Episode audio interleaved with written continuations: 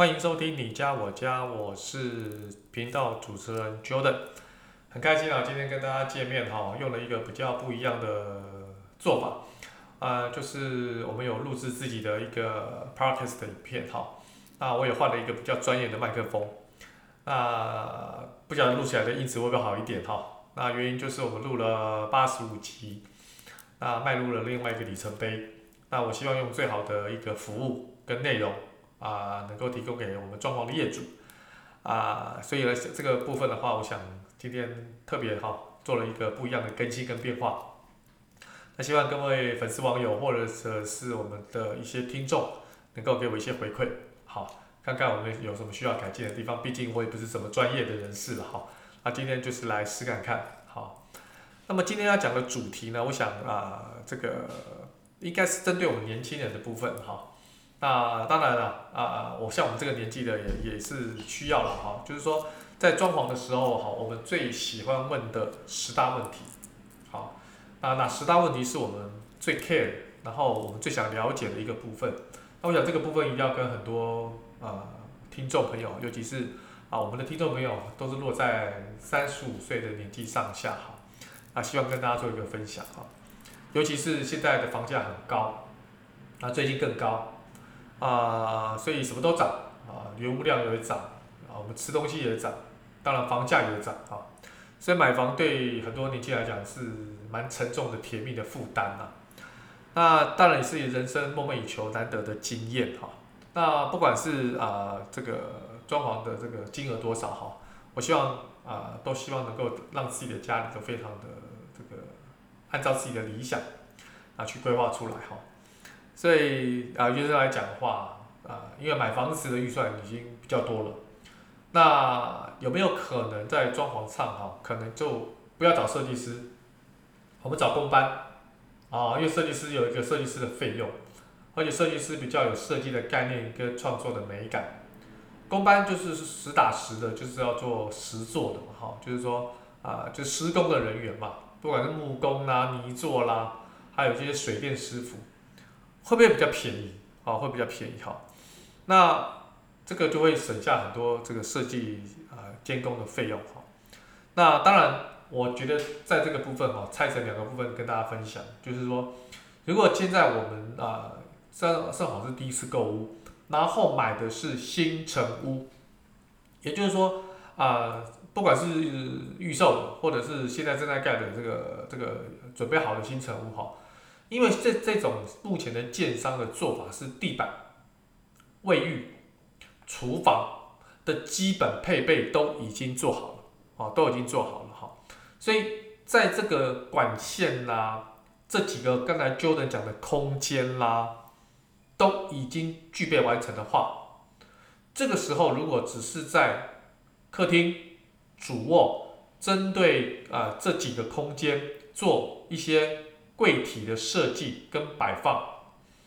还有家具的添购、家电的添购的话，那我觉得找统包就可以，这个没有什么问题。好，为了省钱嘛，哈。但是如果你今天买的是二十年以上、三十年以上这种中古老屋，尤其是公寓、大楼都一样哈，超过这个年限的老屋，它一定有这种结构上。管线上的问题，那这些问题呢，都牵扯到很重要的人身的安全的问题，所以这个部分的话，呃，就人建议一定要找专业的设计公司，比较有保障，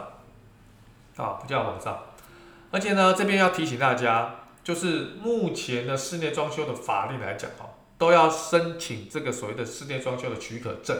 我们简称叫室装了，哈。那这个部分的话，也要先跟当地的建管处在申请。那这个就是保护自己，也保护啊这个屋子的安全性，还有施工的合法性啊。当然了，很多人也想省这笔钱。我跟大家分享目前的实际状况，就是看你的屋子的状况。如果你今天是啊华夏啊高楼大厦，那管委会如果有这样的规定的话，你必须要遵守。那如果今天买的是公寓，基本上跟邻居打好关系的话，或许这一条钱有可能可以省。好，但是如果你被人家检举的话，那你就可能就有违法的风险了。那基本上这个试装的申请呢，基呃自己大概是不太会申请的，所以我们都建议还是要转专专业的设计公司来，会比较专业。好，那找桶包呢会有个问题，就是说他比较不会画设计图，所以设计图就不管是平配图、管线图、水电图或者其他的立体图面，所以你在跟他沟通上哈，你会觉得很没有安全感。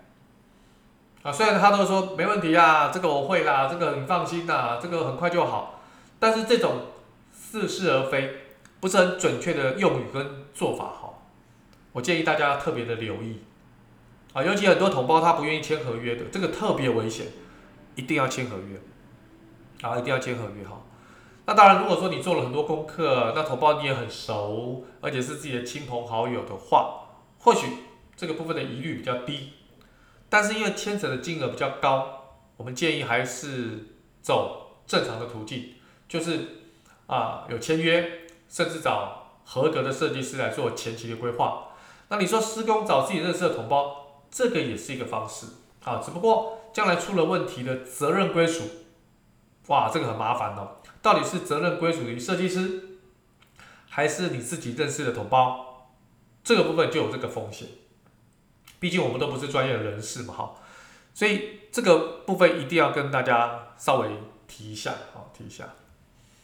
那第二个就是说，好像我们会找设计师看作品是第一个我们想要做的步骤，那是不是这个作品是这个设计师做的就一定没有问题呢？就能在这跟大家分享说，这个是一个很大的问号，因为很多设计师的作品都是来自于团队的合作。哦，有人负责这个画图，有人负责公务，有人负责跟客户沟通协调，是分工的。但是我既然有参与这样的 case，比如说设计师他有参与这样的 case，他就认为这个作品是他的，其实不是这样子的。所以要特别跟装潢业主讲说，不是看到这个作品是设计师的，就认定说这个设计师就一定有这样的功力，一定要把它问清楚。是不是从头到尾都是自己发想、自己规划、自己沟通、自己画图、自己监工、自己找统包？这个要问清楚。啊，如果都是自己一条龙服务的话，诶，那这个风险性当然就低了。但是如果说今天不是的话，那就要特别特别的小心的哈，特别特别的小心。那么第二、第三个就是说，很多现在年轻人都会做一件事情哈，就是。我把设计图哈，就是我喜欢的风格图哈，就直接跟设计说，我就是要这个北欧风，我就是要这个工业风，你就照这个把它做出来就好了，是这样子吗？呃，我觉得我非常喜欢，也建议年轻人去网络上做功课，那让自己的风格可以让设计公司了解，也是非常好的一个习惯。理论上当然没有问题，但实际上不是这样子啊，实际上不是这样子，因为。每一个屋子哈都是非常克制化的，而且平数呢一定有些微的差距，而且格局呢坐向是坐南朝北呢，还坐东朝西呢？每一个坐向又不一样，光线的折射跟你看到成品的光线的折射，也许你这个屋子是呈现不出来这样的效果的。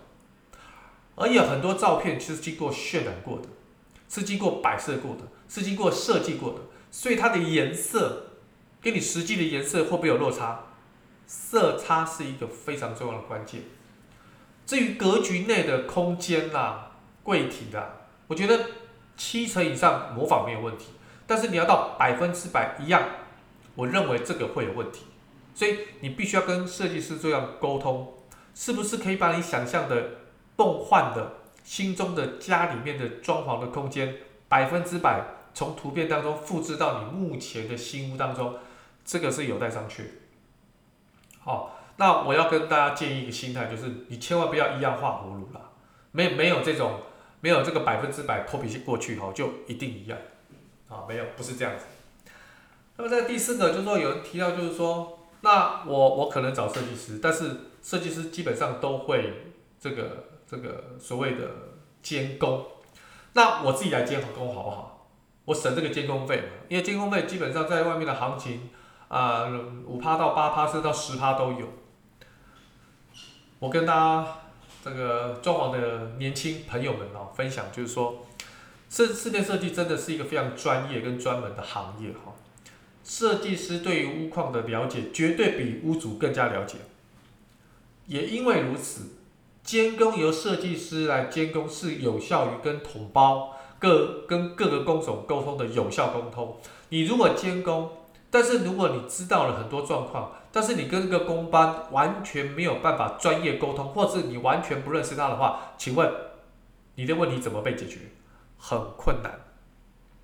很困难，但设计师他没有这个问题啊，因为这个设计师跟这工这个同胞这个工班已经合作很久了，基本上不会有这个问题，啊，不会有这个问题哈，所以希望哈啊这个想要监工业主的要有个心态，真的发生问题的时候，你可不可以解决问题？第二个，这个责任归属要归于谁？是你监工监的有问题呢，还是设计设计的问题呢，还是施工施的有问题呢？每个人的认知角度都不一样，所以这个是一个很好玩的游戏哈。我们称之为游戏，就是这是我花钱做的装潢，不容许有一丁点的失误嘛。因为安全很重要，还有我想要的风格很重要。毕竟我花这么多钱，所以我建议监工还是要还给设计师，他才有办法有效的去跟同包或各工种的师傅做沟通。OK。还有一个就是大家年轻人非常 care 的一个问题，就是说在装装潢的过程当中，如果有一直追加预算的话怎么办？那这个追加预算一定是设计公司或者是同包的问题。我觉得如果追加问题的话，会有出现在几个点啊、呃、节点。第一个节点就是来自于拆除的时候，因为如果你是中古屋，那今天要全室装潢，结果要把房屋做全屋的拆除的时候，你会发觉到一件事情。很多的状况是你拆除了原有的装潢之后，你才看得出来里面长什么样子，有没有壁癌，有没有钢筋裸露，有没有墙面倾斜，这些都是要把原有的包覆的装潢，尤其木工的部分拆除出来，你才看得到。这个时候如果要修补的、要维修的这些安全结构，你就必须要做这件事情。所以啊，会不会有费用产生？会呀。第二个哈，除了这个装潢之外哈，就是现在目前其实最多的就是这最近这个疫情的关系，所以原物料大涨，而且不是只有原物料，连那个西地康啊，我们出的的水控啊也大涨，而且是一直涨，而且是不定期的涨。啊，昨天看了一一个新闻说，很多婆婆妈妈去买菜，说哈那个菜哈一日三涨。好，这个早上、中午、晚上买的价钱都不一样。好，那一千块啊，去市场啊，买个菜就没了。这个现实的状况也的确是如此，同样反映到装潢的市场也是如此。所以我想跟大家分享，就是说，装潢目前也会面临到这个状况。所以有些业主，我可以建议，就是比较特殊的状况，就是目前那个疫情的状况、原物料大涨状况这样，你可以分阶段签约。比如说，你今天是木工的，你针对木工的这个大项里面的柜体的部分，你可以做签约。比如说你是水电的部分，尤其最近的这些金属的这些电线啦、水管啦、管线啦，涨得特别凶。那这个部分呢，你可以另外再签。就是你因为装潢它是一个有时间性的，它不是一次性的买卖，有时候三三个月甚至有到半年，所以这个三个月、半年对于市场上的价格是非常敏感。而且涨幅跌幅是你没办法掌控的，所以你可以分阶段去跟你的设计师做签约确认的动作。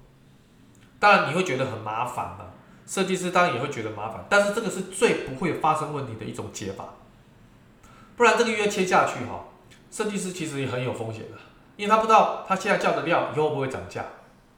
所以这个部分的话哈，追加预算的部分，我觉得要事先跟业主做一个报备。我觉得所有事情都是沟通。那我这边啊，提醒很多我们啊职业的设计师哈，就是你要提前让业主知道，他做这件事情呢为什么要花钱。我觉得你好好沟通，业主他一定会了解。